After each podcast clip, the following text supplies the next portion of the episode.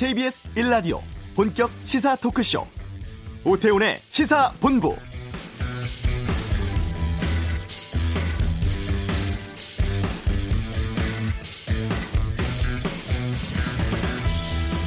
오는 23일 0시가 되면 한일 군사정보보호협정 지소미아가 종료될 예정인데요. 최근 미국은 우리 정부에게 이 종료 결정을 철회할 것을 압박하고 있습니다. 여기에다 주한미군 방위비 분담금 협상에서도 대폭 인상 요구하고 있고 전시 작전 통제권 전환 시기를 앞두고도 관련 논의가 이어지고 있습니다. 한미 간 외교 안보 현안이 산적한 가운데 이번 주에 주요한 안보 회의가 계속 있습니다. 가장 먼저 한국 미국 합참 의장이 참석하는 한미 군사위원회가 지금 이 시각 열리고 있고요. 내일은 한미 안보 협의 회의가 있습니다. 오늘 16일부터 태국에서는 아세안 확대 국방장관 회의가 개최되기도 하는데 이 자리에서 정경두 국방장관 또 고노다로 일본 방위상이 회동할지도 주목됩니다. 국직한 안보 회의 결과에 따라서 이 지소미아 여부도 최종적으로 반가름 날 것으로 보이는데요. 오태훈의 시사본부 잠시 후 이슈에서 전문가 연결해 이 문제 짚어보겠습니다. 이번 주 한반도는 코너에서는 살인 사건 관련 북한 주민의 강제 추방 문제 살펴보고 2부 각설하고 어제 자유한국당 나경원 원내대표 검찰 출석 또 오늘 조국 전 장관의 검찰 조사 등에 대한 다양한 의견 듣겠습니다. 시사법정 위안부 피해 할머니 손해배상 청구 소송 짚어보겠습니다. 오태훈의 시사본부 지금 시작합니다.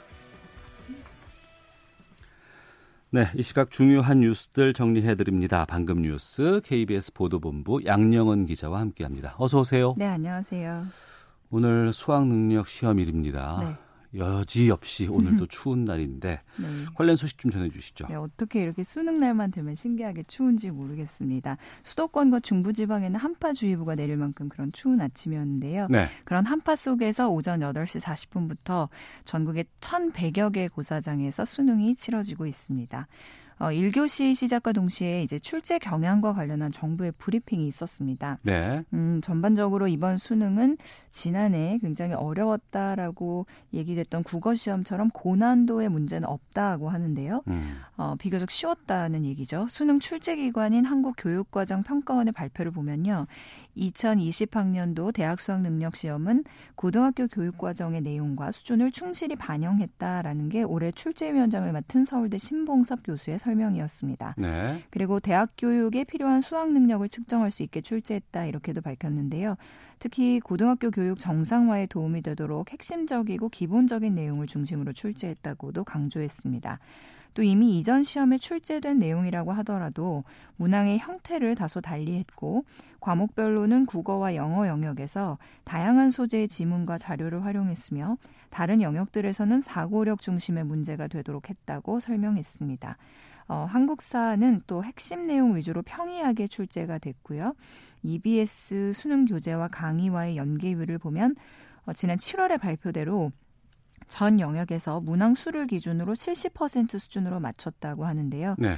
어, 올해 응시자가 지금 모두 54만 8천여 명이거든요. 이 중에서 네. 재학생이 39만 4천여 명, 졸업생이 15만 어, 4천여 명 등인데 모쪼록 좋은 결과가 있었으면 좋겠습니다. 성적은 다음 달 4일에 통지된다고 합니다. 네. 출제하시는 분들은 그렇게 말씀하시는데 지금 시험 보고 있는 학생들, 수험생들은 어떻게 받아들일지 끝나면 좀 나오겠죠. 자, 그리고 오늘 오전에 조국 전 법무부 장관이 검찰 출석했습니다. 아, 직접 조사받는 건 처음이죠. 네, 이제 지난 8월에 검찰이 대대적으로 압수수색을 하면서 수사가 본격으로 시작이 됐는데 이후에 예. 조전 장관이 직접 조사를 받는 것은 이번이 처음입니다. 서울중앙지검 반부패 수사 2부는 오늘 오전 9시 35분부터 조국 전 장관을 비공개로 불러서 조사 중인데요. 어, 지난 8월 27일 검찰의 압수수색으로 수사에 본격적으로 착수한 지로부터는 79일 만입니다. 네. 어, 이번 주에 조 전 장관의 출석 가능성이 높아서 취재진이 검찰청사 앞에 대기를 하고 있었는데요. 조 전 장관은 비공개로 조사실로 들어갔다고 합니다. 어, 조전 장관은 변호인의 입회 하에 피의자 신분으로 조사받는 것으로 알려졌는데요. 오늘 조사에서 검찰은 배우자 정경심 교수가 딸의 각종 경력 증명서를 위조하고 이를 사용한 혐의와 관련해서 조 전 장관의 개입 여부를 물을 예정입니다. 특히 검찰은 조 전 장관의 딸이 지난 2009년 서울대 공익인권법센터에서 인턴 활동을 제대로 하지 않고도 증명서를 허위로 받았다고 보고 있습니다. 또 딸 조 씨가 부산대 의전원에서 유급을 하고도 1,200만 원의 장학, 장학금을 받은 경위도 조사 대상입니다. 어, 딸의 장학금 수여 기간과 그 조전 장관이 민정수석으로 재직한 기간 일부 겹쳐서 네. 지금 공직자 부정 청탁 금지법 위반이나 뇌물수수에 해당하는지를 확인하기 위해서라고 하는데요. 이 밖에도 정 교수가 투자한 사모펀드나 투자업체 WFM에 대해서 조 전 장관이 알거나 개입했는지도 조사 대상입니다. 어, 검찰은 조 전 장관이 민정수석 재직 시절이던 지난해 1월 청와대 근처 현금 지급기에서 아내인 정 교수에게 5천만 원을 송금한 경위를 집중 조사할 것으로 보입니다. 입금 당일에 정 교수는 6억 원 상당의 WFM 주식 12만 주를 차명으로 산 혐의를 받고 있는데요. 어, 이와 관련해서 또 전반적인 상황과 관련해서 조 전 장관은 최근 자신의 SNS를 통해서 저의 모든 것이 의심을 받을 것이고 제가 알지 못했거나 기억하지 못하는 일로 인해서 곤욕을 치를지도 모르겠다라고 밝힌 바가 있습니다. 네. 자 그리고 다음 주에 철도 파업 예고돼 있습니다. 네. 어, 정부가 비상수송 대책 마련했다고요? 네, 어, 대체 인력을 투입해서 출퇴근 시간 또 광역 전철의 운행률을 80% 이상으로 유지하고 SRT의 경우 입석표 판매를 허용하는 방안 등이 골자입니다. 네. 철도 노조가 오는 20일 그러니까 다음 주 수요일부터 무기한 파업을 예고하고 있는데요. 임금 인상과 4조 2교대 시행을 위한 인력 충원 문제 등을 놓고 지금 노사 합의가 난항을 겪고 있는 상황입니다.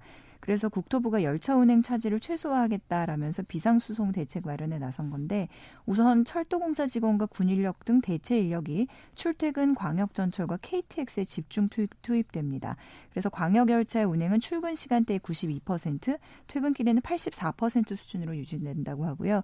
KTX의 경우는 평상시 68% 정도가 운행된다고 하는데 네. 이제 SRT를 포함한 고속열차 전체로 보면은 한 78% 정도가 다닐 것으로 예상됩니다. 또 말씀드린 대로 그 파업 시에 SRT 입석 판매가 허용돼서 수송률이 좀 높아진다라고 말씀드렸는데요. 하지만 일반 열차의 경우는 60%또 화물 열차는 31%의 운행률로 차질이 불가피할 전망입니다. 어, 정부는 또 자치단체와 협조해서 고속버스, 지하철, 전세버스 등의 운행을 늘려 운행 차질을 최소화한다는 방침인데 네. 철도 노조는 지금 군대체 인력 투입 등은 단체 행동권의 침해라고 반발을 하고 있습니다. 어, 이 밖에도 당장 내일부터 철도 노조가 준법 투쟁에 들어간다고 밝히고 있어서 일부 열차 운행이 지연될 가능성이 있는 그런 현재 상황입니다. 네. 국토부 소식 하나 더 보겠습니다. 네. 한번 그랜저 또 볼보 차량 관련된 리콜 소식이 있고요. 네, 29개 차중 2만 4천여 대가 리콜 대상입니다. 2만 4천여 대? 네, 국토부가 어. 이제 밝힌 내용을 보면 현대차, 볼보 등인데 현대차의 그랜저 IG는 8,800여 대, 이 좌석 시트가 화재 안전 기준의 미달이라고 하고요. 네. 아반떼 AD의 경우 2,500여 대가 엔진 관련 부품으로 인한 시동 꺼짐 가능성이 있는 것으로 드러났습니다. 또 볼보 자동차 코리아의 XC90 등 12개 차종 8천여 대는 배출가스 재순환 장치 결함으로 화재 위험성이 제기가 됐습니다. 아우디 폭스바겐 코리아의 A3 등 5개 차종도 시정 조치가 이루어진다고 하는데 자세한 리콜 대상 그리고 제작 결함 세부 내용은 네. 국토부 네. 자동차 리콜 센터에서 확인하실 수가 있습니다. 그러니까 자동차 리콜 센터 들어가서 네. 자신의 뭐 번호 차량 번호 같은 거 등록해 보면은 그렇죠. 이게 리콜 대상인지 또 어떤 내용이 결함인지 아실 수 있습니다. 예, 알겠습니다. 이 소식까지 듣도록 하겠습니다. KBS 보도본부의 양영은 기자와 함께했습니다. 오늘 소식 고맙습니다. 감사합니다. 자, 이어서 이 시각 교통 상황 살펴보겠습니다. 교통정보센터 윤여은 리포터입니다. 네, 잠시 후 1시 10분부터 1시 35분까지 25분 동안은 수능 3교시 영어 듣기 평가가 진행됩니다. 이 시간을 전후로는 국내 전 지역에서 모든 항공기 이착륙이 전면 통제되니까 참고하시고요. 차량을 운전하시는 분들도 수험생들이 시험에 집중할 수 있도록 서행하며 경적 사용 등을 자제해 주셔야겠습니다. 서울 시내 강변북로 일산 쪽 마포대교 지난 4차로에서 사고를 처리하고 있어서 동작대교부터 밀리고요.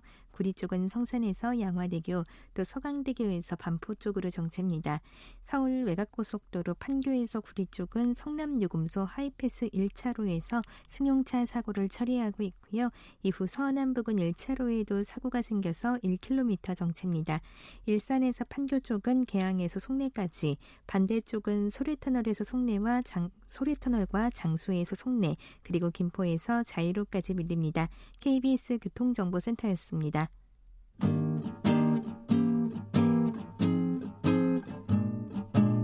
KBS 1라디오 오태훈의 시사본부 여러분의 참여로 더욱 풍성해집니다. 방송에 참여하고 싶으신 분은 문자 9730번으로 의견 보내주세요. 짧은 문자는 50원, 긴 문자는 100원의 정보 이용료가 붙습니다. 애플리케이션 콩과 마이케이는 무료고요. 시사본부는 팟캐스트와 콩, KBS 홈페이지를 통해 언제나 다시 들으실 수 있습니다. 많은 참여 부탁드려요. 네, 한미 간 방위비 분담금 협상 또 지소미아 종료와 같이 한미 간의 군사 또 안보 현안 논의가 무척이나 중요한 시점입니다. 미국은 한국, 일본의 지소미아 연장을 강력하게 지금 촉구하고 있는 상황이라고 하는데 전반적인 상황을 좀 짚어보겠습니다. 외교부 외교전략기획관으로 활동하셨던 분입니다. 가톨릭대 국제학부의 마상윤 교수 연결해서 한미 관계 또 최근에 미국 정치 현안 짚어보겠습니다. 그러니까 네, 안녕하십니까? 예. 미국에서 지금 한국, 일본 양국 정부를 지소미아 종료 앞두고 압박하고 있는 상황이고, 뭐 미국의 네. 국방부 장관 또 합참 의장까지 지금 우리나라 방문하고 있는데, 미국이 이렇게 지소미아 연장을 요구하는 이유가 무엇인지부터 좀 알려주세요. 네, 미국은 그 지소미아를 그 단지 한일 간의 문제라고 보지 않고 있고요. 예. 이것이 그 동북아 지역 더 나아가서는 인도 태평양 지역 차원에서 미국의 그 전략적 어 전개를 위한 굉장히 중요한 발판이자 수단이라고 생각을 하고 있습니다. 네. 그렇기 때문에 이러한 지역 차원에서의 미국의 앞으로의 그 전략을 어, 추진하는 데 있었고 지소미아가 연장이 안 된다면 음. 그 한미를 중심으로 하는 그 지역 에서의 굉장히 중요한 그 기반이 흔들릴 수 있다 이렇게 이제 판단을 하고 있는 것으로 보입니다. 네. 미국의 입장은 그렇다고는 합니다만 우리로서 이제 한일 간의 갈등 문제 때문에 이 부분이 좀 불거지는 것 같은데요. 네. 지금 상황이라 그러면은 23일 0시가 되면 지소미아는 종료가 됩니다. 네. 일부 다른 쪽에서는 이렇게 끝나버리면 일본과의 관계가 돌이킬 수 없지 않겠느냐 이런 뭐 우려도 나오고 있는데 네. 지소미아 종료가 한일 관계 또 한미 관계에 어떤 영향 미칠 거라고 보시는지요? 어, 한일 관계에 있어서 사실은 지소미아는 그 독자적인 사안이라고 보기보다는 네. 어, 그 미완부 합의 이후로부터 지속적으로 이제 한미 한일 관계가 이제 악화되는 그 연장선상에서 아마 봐야 되지 않을까 싶고요. 예. 그, 어, 그 강제징용과 관련된 우리 대법원 판결 이후에 그 한일 관계가 그 굉장히 어떻게 보면 교착 상태에 있고요. 그래서 그것을 그런 맥락 속에서 봐야지 음. 지소미아 자체만 가지고 이제 한일 관계가 어떻게 될 거다 이렇게 보기는 어렵습니다. 하지만 어, 지소미아의 그것이 하나의 이제 인디케이션이 돼서 한일 관계가 어떤 그 강, 그 회복에 네. 그것을 계기를 마련할 수 있느냐 없느냐 하는 그런 차원에서 보는 게 좋, 좋지 않을까 생각이 들고요. 예. 어, 한미 관계는 앞에서 잠깐 말씀을 드렸습니다마는 미국이 지금 한국과 일본과 각각 동맹 관계를 맺고 있는데 네. 이러한 각각의 동맹을 넘어서는 좀 음. 어, 뭐 공식적인 동맹 관계까지는 안 가더라도 삼자가 좀 유기적으로 그 역할을 담당하는 것을 이제 원하고 있습니다. 그렇게 본다면은 그러한 미래 전망과 비전에 상당히 우리가 그 부합하지 못하는 측면이 있기 때문에 네. 미국과의 관계에 있어서는 좀 어려운 것으로 어, 영향을 좀 미칠 가능성이 있다고 봅니다. 네. 마사용 교수께서 지소미아 역할 자체만 볼 수는 없는 상황이라고 말씀해 주셨는데 미국이 그렇다고 한다 그러면 한일 갈등에 그동안은 좀 미온적인 입장이었고 이제는 좀 중재자 역할을 해야 되지 않을까 싶은 생각이 들기도 하거든요. 네. 그 미국이 그 한일 간의 갈등 상황에서 사실은 그 앞, 그 무대 밖 밖으로 나오기는 사실 좀 어려운 측면이 있습니다. 다시 다시 말해서 이제 한일 간의 갈등에 있어서 어, 중재 역할을 하더라도 그것은 아마 마쿠의 역할이었을 겁니다. 네. 그런데 이제 지금 상태에서는 이제 쥐소미아가 거의 종료를 앞두고 있는 상황에서는 어떻게 보면 막, 막 전으로 나온 상황이다 이렇게 볼 수가 있, 는데요 그럼에도 불구하고 이제 물론 미국이 한국과 일본에 대해서 각각 그 뭐랄까 재고를 요청하고 그 적극적인 그 압력을 가하고 있습니다만은 결국 궁극적으로는 한국과 일본이 풀어야 되는 문제다라는 그런 그 전제는 아마 변함이 없을 것 같습니다. 네. 혹시라도 23일 되기 전에 극적인 합의가 도출될 수 있을까요? 아, 글쎄요, 그, 뭐 좀 합의가 도출될 수 있다면 좋겠고, 그렇게 희망합니다만, 글쎄요, 어찌 될지 잘 모르겠습니다. 근데 아마 극적인 합의가 도출이 되려면, 네. 한일 양국이 스스로의 어떤 체면을 차릴 수 있는 음. 그런 구실이나 이런 게 그래도 좀 어, 마련이 돼야 되는 게 아닐까 이렇게 봅니다. 네. 체면을 유지할 수 있는 구실이 어떤 게 있을까? 글쎄, 뭐 그게 참 어려운 아마 외교적인 그 도전이 돼 있을 것 같습니다만 예. 어쨌든 예. 그런 그 뭔가 체면 치레를 할 수 있는 게 아니라면은 음. 양국이 이미 그 굉장히 강한 그 입장을 표명을 해왔기 때문에 네. 뭐 이렇게 갑자기 체면, 그 방향을 돌리기는 좀 음. 어렵지 않은가 이렇게 생각이 듭니다. 네, 우리 입장에서 보죠. 뭐 우리는 대법원 판결은 유지하고 네. 또 일본의 수출 규제 조치, 일본 쪽에서 이걸 철회하는 것을 바라는 입장입니다. 우리는 그렇습니다. 예. 이 한미일 관계에서 그것을 다 얻을 수 있을까 고민이 되기도 하고 그냥 네. 종료가 된다 그러면 어떻게 되는지에서도 좀 궁금증이 있네요. 네. 글쎄 뭐 우리가 지금 원하는 대로 다 만약에 된다면 정말 좋겠습니다만 그렇게 되기는 좀 어려워 보이는 것 같고요. 일본도 예. 지금 어저 강제징용 문제와 관련된 해법이 마련되지 않은 상태에서는 음. 어, 수출 규제 조치를 철회하지는 아마 않으려고 지금 하겠다는 것 같아서 네.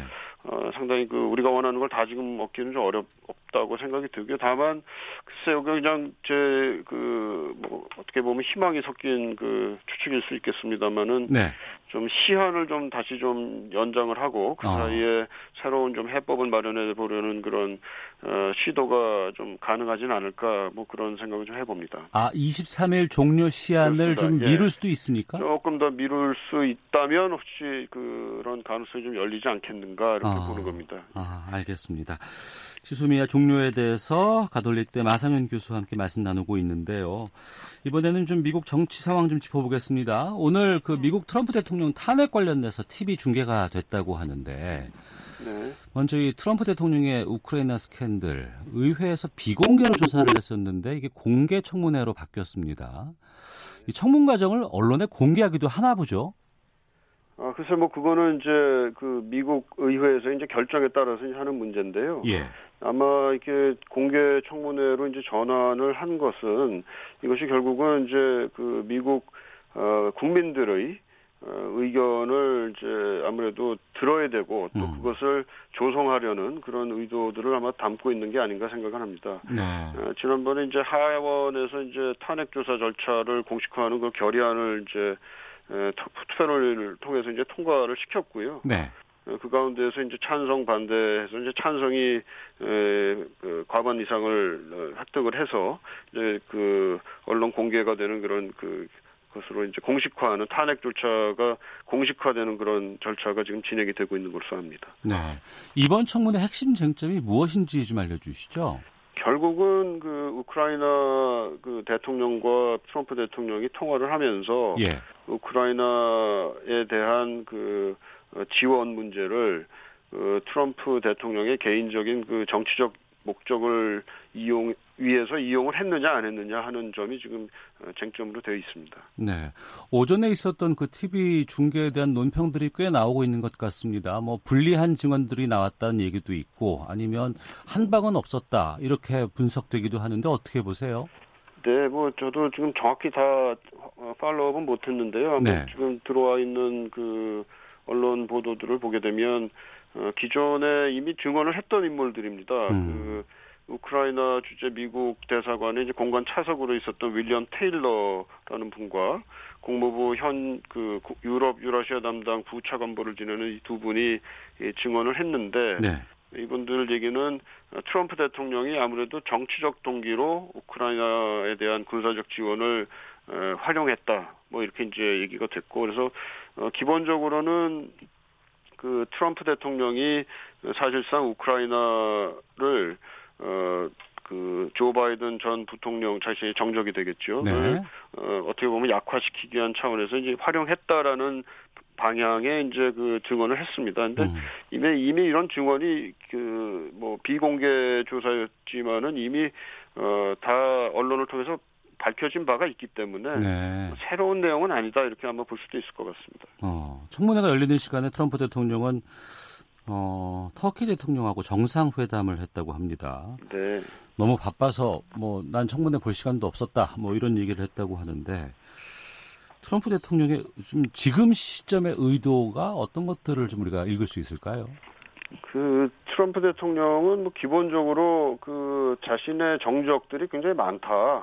자신을 좋아하는 사람도 많이 있지만 싫어하는 사람도 많이 있고 이 싫어하는 사람들은 자기를 어, 대통령 자리에서 몰아내기 위해서 음모를 꾸미고 있다 이런 얘기를 뭐 그 전부터 해왔습니다. 네. 소위 deep state라고 이제 얘기를 하면서 그랬는데요. 그래서 이번에 이런 그 탄핵 어 민주당이 주도하는 이런 탄핵 어, 시도도 그런 딥스테이트의 음모다. 뭐 이런 음. 식으로 계속 어, 몰아가고 있는 거고요. 그리고 자신은 어, 그 지금 의혹을 사고 있는 그런 정치적인 차원에서의 우크라이나에 대한 지원을 어, 하지 않았다. 하는 어. 또 계속해서 어, 반복해서 얘기를 하고 있는 중입니다. 네, 내 스타일상 나는 호불호가 강한 인물이다. 뭐 이렇게 자신을 포장하지 않나 싶기도 한데 그 청문회라든가 의회 차원의 조사 끝나면은 의회에서 탄핵 표결까지도 가는 겁니까? 어, 이제 우선은 지금, 어, 가야 되는 게 이제 그, 정보위원회에서 이제 뭐가 결정이 되면은 이제 법사위로 갑니다. 그래서 법사위에서 어, 탄핵 소추 필요 여부를 이제 결정을 하고요. 네. 그렇게 되면은 이게 이제 본회의로 올라갑니다. 하원에서 지금까지 말씀드린 건 다 하원에서인데 네. 그래서 하원까지도 이제 본회의에서 통과가 되면 이게 음. 다시 이제 상원으로 갑니다. 예. 그러니까 좀 아직까지 좀 절차는 좀 남아 있는데 민주당은 이 절차를 가급적 좀 빨리 그 신속하게 진행을 하겠다는 의사로 지금 어, 밝히고 있는 것으로 알려 있습니다. 네.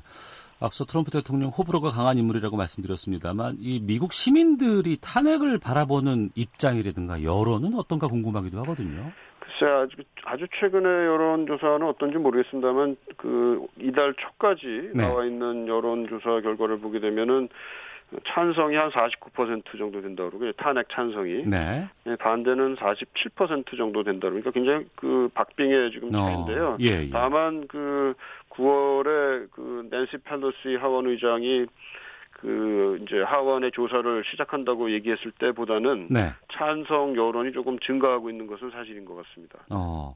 근데 청문회가 TV로 중계되고 공개되고 이렇게 하면은 좀 이게 여론에 영향을 좀 주지 않을까 싶기도 하거든요. 그렇죠. 사실은 그 여론에 영향을 주기 위해서 이제 민주당 경우에도 그 청문 과정을 이제 공개화하자 이렇게 한 걸로 알고 있고요. 네. 또 결국은 그 탄핵이라는 것은 뭐 우리도 뭐 몇 년 전에 경험을 했습니다만 기본적으로는 정치적인 과정입니다. 뭐그 음. 사법적인 판결도 물론 따르겠지만 그것보다는 정치적인 그 결정이고 과정이기 때문에 이것이 이제 국민 여론을 어떻게 움직이느냐 또 네. 여론이 어떻게 반영되느냐는 것은 굉장히 핵심적인 요인입니다. 네. 민주당이 이것을 이끌고 있다고는 합니다만 상원으로 가게 되면 공화당이 아무래도 다수 아니겠습니까? 그렇습니다. 실제로 예. 탄핵될 가능성은 어떻게 보세요? 예, 그러니까 지금 사실상 지금 공화당이 그, 어, 미, 그 미국 의회를 장악을 하고 있는 상황이지 않습니까? 지금 100석 중에 상원 100석 중에 지금 60 어, 7석을 지금 3분의 1을 얻어야 되거든요. 네. 지금 현재 공화당이 51석을 차지하고 있습니다. 음. 그러니까는 그 67석을 어, 민주당이 얻기 위해서는 뭐 민주당이 전부 다 그 탄핵 탄핵 찬성을 한다 하더라도 네. 공화당 의원들이 적어도 어 16명은 이제 탄핵 찬성표를 던져야 되는데요. 음. 이게 뭐 이렇게 쉬운 얘기는 좀 아니지 않나 이런 생각이 좀 듭니다. 네.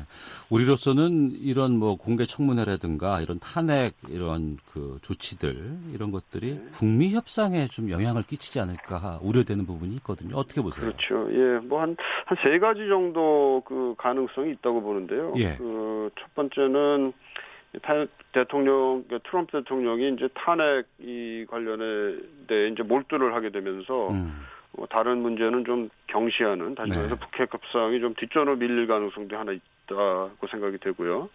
또 다른 가능성은 이제 트럼프 대통령이 이제 정치적으로 어, 수세에 몰리니까 음. 자신이 뭔가 가시적인 성과를 또 대선을 앞두고 있는 입장에서 만들어야 되는 그런 부담이 생겨서 네. 북한과의 협상을 뭐 어떻게 보면 좀 미봉책으로 그냥 끝내고 음. 어 그거 그게 자신의 외교적 승리다 이렇게 또 선언할 수 있는 또 다른 가능성이 있지 않은가 싶고요. 네. 마지막은 이제 북한이 어떻게 이 과정을 바라보느냐 하는 것 같습니다. 다시 음. 말해서 그이 미국에서의 탄핵 절차가 그 북미 협상에 어떤 영향을 미칠지를 북한 입장에서 이제 예, 판단을 해야 되는 상황인 건데 그렇겠죠. 혹시라도 미국에서 지금 탄핵의 가능성이 높아져서 네. 어, 또는 그 어, 탄핵에 대한 찬성 의견이 높아지는 분위기가 된다면은 어떻게 보면 당장 트럼프 행정부가 무슨 그 합의를 하더라도 음. 그것이 번복될 수 있는 가능성이 이제 어떻게 보면 남아 있을 수 있기 때문에 그렇죠. 그런 것도 아마 북한 입장에서는 면밀하게 아마 주시를 하고 있지 않을까 이런 생각이 듭니다. 알겠습니다. 여기까지 듣겠습니다. 고맙습니다. 네, 고맙습니다. 네, 가톨릭대 국제학부의 마상윤 교수였습니다. 헤드라인 뉴스입니다. 더불어민주당이 한미 방위비 분담금 협상과 관련해 미국 측에 납득할 수 없는 인상 요구는 우리 국민이 수용하기 어렵다며 공정한 합의를 촉구하기 위한 결의안을 발의했습니다. 자유한국당 지도부가 패스트트랙 사건 조사와 관련해 사실상 당론으로 정한 개별 의원들의 검찰 불출석 방침을 재확인했습니다. 바른미래당 비당권파 모임 변화와 혁신을 위한 비상행동 대표 유승민 의원은 변혁 대표직에서 물러나겠다며 오신환 원내대표가 신임 대표직을 맡기로 했다고 밝혔습니다. 오 의원은 보수 재건이나 통합을 염두에 두지 않겠다는 입장을 밝혔습니다. 서울대학교가 조국 전 법무부 장관의 박사학위 논문 표절 의혹에 대해 예비조사를 하기로 결정했습니다. 김현철 통일부 장관이 오늘 현정은 현대그룹 회장과 만나 북한의 남측 시설 철거 요구에 대한 대응 방안 등 금강산 관광 문제를 협의합니다. 지금까지 헤드라인 뉴스 정한나였습니다.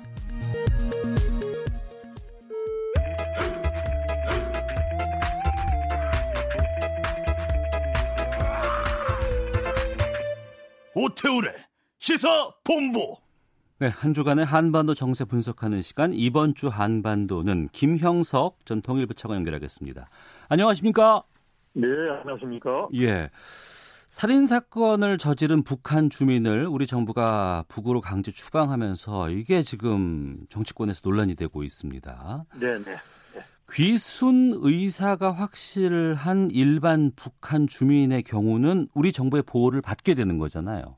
네, 네, 네. 어. 근데 탈북 전에 북한에서 범죄를 저지른 사람은 어떻게 됩니까? 근데 그게 좀 어려운데요. 일단은 이제 북한 지역에 거주하다가 네. 북한 지역에서 벗어나서 이제 우리 쪽에 왔다 그러면 이제 북한 이탈 주민이고 그리고 이제 그 사람들의 이제 의사를 반영해서 일단 받아들이는 게 지금 현행 법의 이제 원칙입니다. 네. 네. 그런데 문제는 이제 항상 이게 딜레마인데 이제 북한 지역에서 흉악 범죄를 저질렀을 때 이 경우를 과연 이제 받아들여야 되느냐 마느냐 이런 논란은 계속 있어 왔죠. 네. 근본적인 문제죠. 그러니까 뭐 어, 강한 범죄자에 대해서도 뭐 인권은 존중을 해야 된다 아니면 또 어떤 경우는 인권을 존중할 필요가 없다 이런 이제 논란이 이제 계속 되지 않습니까? 네. 그런 차원에서 비록 이제 북한 이탈 주민이지만 이제 흉악 범죄를 저질렀을 경우에는 뭐 이거 어떻게 할 거냐 이게 논란이 이제 지금 과거에 됐었는데 네. 지금까지는 비록 흉악 범죄를 이제 저질렀다 하더라도 일단 이제 국내에 들어왔고 이제 왔으면 거기에서 이제 우리 국민으로서 이제 헌법 정신 우리 대한민국 국민으로 보는 거 아닙니까? 네. 그러니까 우리 국민으로 일단 받아들이되 이제 그 상황에서 어, 일반적인 보통 평범한 탈북민들에 대한 지원은 하지 않고, 음. 이제 그걸 이제 보호를 하지 않는다는 거죠. 비보호 결정을 하고, 거기에 따라서 이제 북한 지역에서 어, 행한 범죄에 대해서는 이제 상한 그런 어, 조치를 이제 취하는 게 뭐 합당하지 않느냐라는 게 이제 대략적인 그런 생각이었던 것 같습니다. 네. 네. 이번에는 그 강제 송환을 한 거 아니겠습니까, 우리가? 그렇죠. 보니까 이제 기준의 뭐 정부 측 설명에 따르면 예. 기준의 그런 진정성도 없는 것 같고 음. 그리고 또 이것 자체가 이제 우리 국내 일반 이제 어 이제 국민들하고 같이 생활했을 때 여러 가지 이제 부작용이 있을 수 있겠다. 음. 예, 그렇게 해서 이제 어 이제 그 이제 소환을 시킨 걸로 지금 설명을 하고 있습니다. 네.